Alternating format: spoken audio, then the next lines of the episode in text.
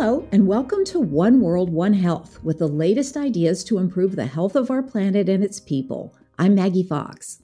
Planet Earth faces many challenges pollution, climate change, and new and re emerging infectious diseases like COVID. This podcast is brought to you by the One Health Trust with bite sized insights into ways to help. In this episode, we're talking to Dr. Ali Khan, who's the Dean of the College of Public Health at the University of Nebraska Medical Center. He's an epidemiologist who spent 20 years at the U.S. Centers for Disease Control and Prevention, most recently heading public health preparedness and response operations there. We're talking to Dr. Khan about monkeypox, which the World Health Organization has declared a global health emergency. Dr. Khan, why are we suddenly seeing monkeypox cases around the world? Have they been cooking along quietly and we're only just seeing them, or did something happen? Both, uh, actually. So, monkeypox, traditional monkeypox, is a zoonotic disease, so a disease transmitted from animals in Central and um, Western Africa. Um, we've known about this disease for about 50 years or so, uh, and actually know a lot about traditional monkeypox because of the concern that it could potentially have replaced smallpox when we eradicated smallpox.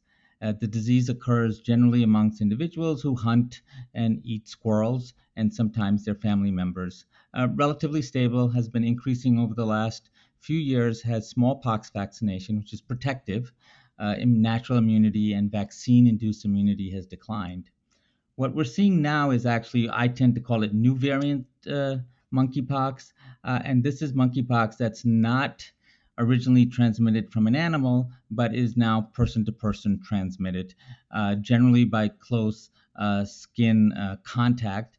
Um, when we say intimate contact, that's what we're talking about. And generally, sex, which is close skin uh, contact. This disease may well have been sort of percolating along for the last four to five years, starting in Nigeria, where they reported an outbreak uh, amongst the men who have sex with men, uh, and then with then occasional cases coming into the rest of the world. It looks like this spring some cases came up into Europe, and then through a couple of festivals and bathhouses rapidly disseminated since the spring to 77 additional countries um, at this point. So percolating for five years, and this is rapid expansion that occurred. Could the virus have changed, or is human behavior a bigger factor? The answer to that one is both. Uh, both human behaviors have changed. So when we first learned about monkeypox, as I said, um, it was the traditional monkeypox is from animals, and then occasionally uh, usually family members who take care of people who are infected. Uh, would be sort of the normal thing that we saw in monkeypox. Uh, in this new variant monkeypox, uh, it's still skin to skin close contact, but that includes sex and has uh, individuals, especially gay and um, bisexual men have ha- gotten milder disease, it has been spreading within this community. So there's been a change in behavior.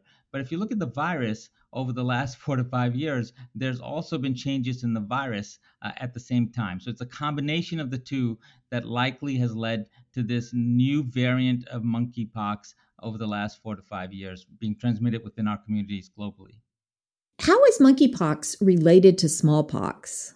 So monkeypox and smallpox are both uh, d- large DNA uh, viruses. So they're the same type of virus, and vaccination against smallpox protects against monkeypox.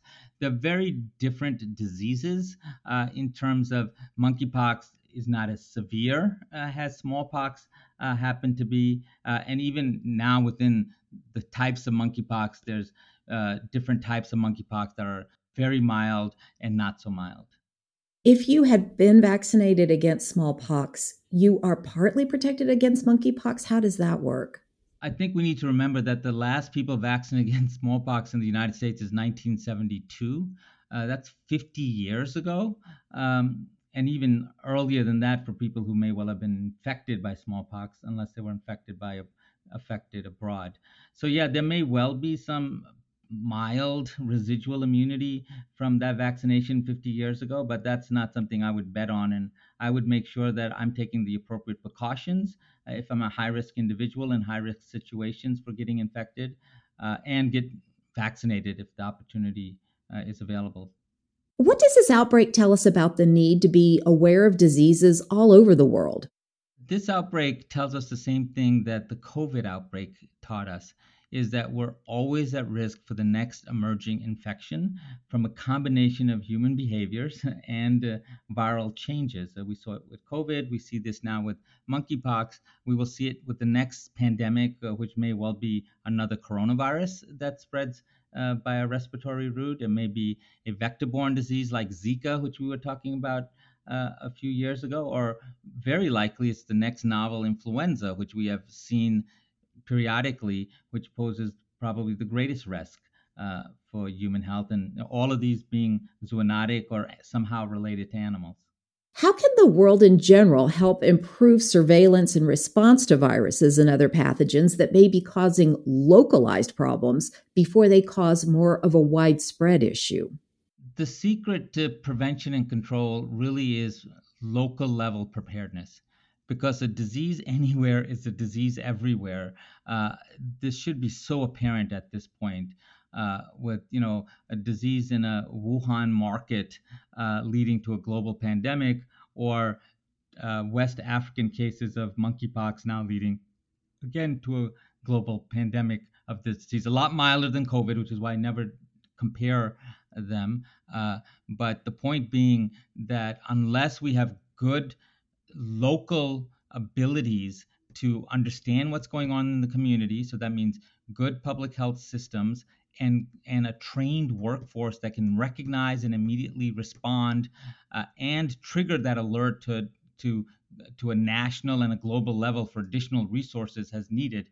Uh, until that's done in every country, we will always be at risk at some country being a source of the next pandemic. I like to think about preparing and responding as sort of what are the three critical things we need. There's, we need lots of things, but the core things we need is good data and science. Uh, and the monkeypox is a great example in the United States where we don't have good data. Uh, we still have no true good sense of how much disease is being transmitted in the community. We don't have good data on who is vaccinated, how to link data that doesn't exist on who's been vaccinated, who's been tested. So we have very poor data systems.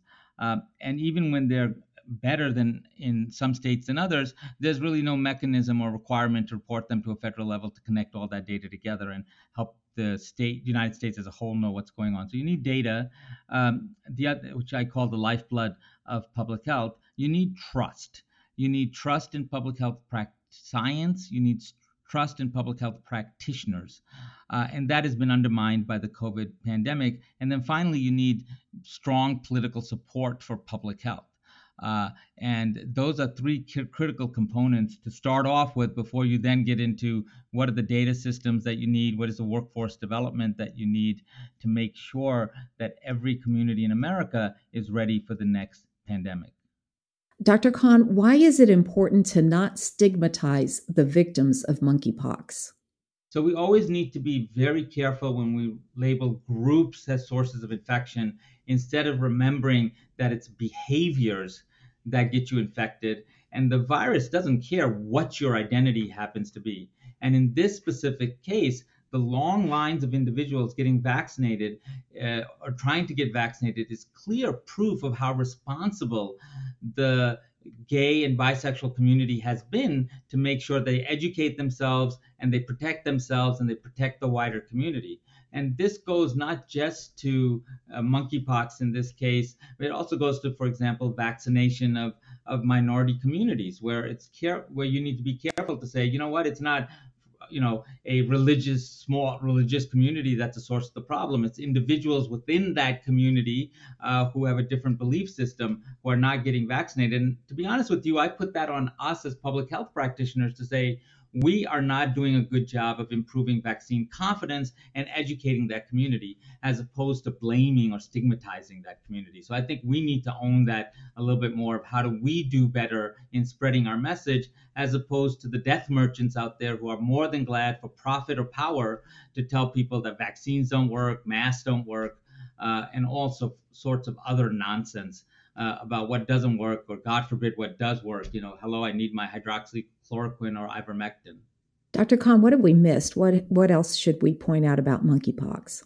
Uh, monkeypox, traditional monkeypox, uh, is classically a rash all over the all over the place. Uh, this current new variant monkeypox seems to be different in terms of the sign and symptoms that are reported by people who are infected. You can actually have very few of these lesions, which is why it may get confused with, uh, for example, herpes or some other uh, sexually transmitted infection. So, again, I'd like people to have a low threshold to get tested.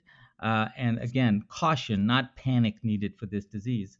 As far as the disease is concerned, I would advise panic in terms of improving our public health systems, however. You know, we're talking about monkeypox right now, but I like to remind people that there's 450 people who are dying every day in America of a disease for which we have adequate vaccine, for which we have adequate diagnostics, and for which we have adequate drugs called COVID. Dr. Khan, thank you so much for spending time with us and explaining this to us. Maggie, thank you very much. It's always a real joy and pleasure to chat with you. You can share this podcast, which is brought to you by One Health Trust, by email, Twitter, or your favorite social media platform. And let us know what else you'd like to hear about at OWOH. That's OWOH at onehealthtrust.org. Thanks for listening.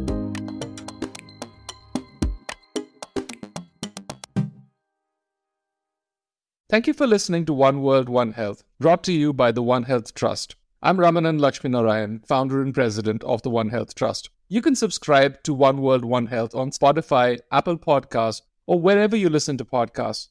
Follow us on social media at One Health Trust, one word, for updates on One World, One Health and the latest in research on One Health issues like drug resistance, disease spillovers, and the social determinants of health. Finally, please do consider donating to the One Health Trust to support this podcast and other initiatives and research that help us promote health and well being worldwide. Until next time.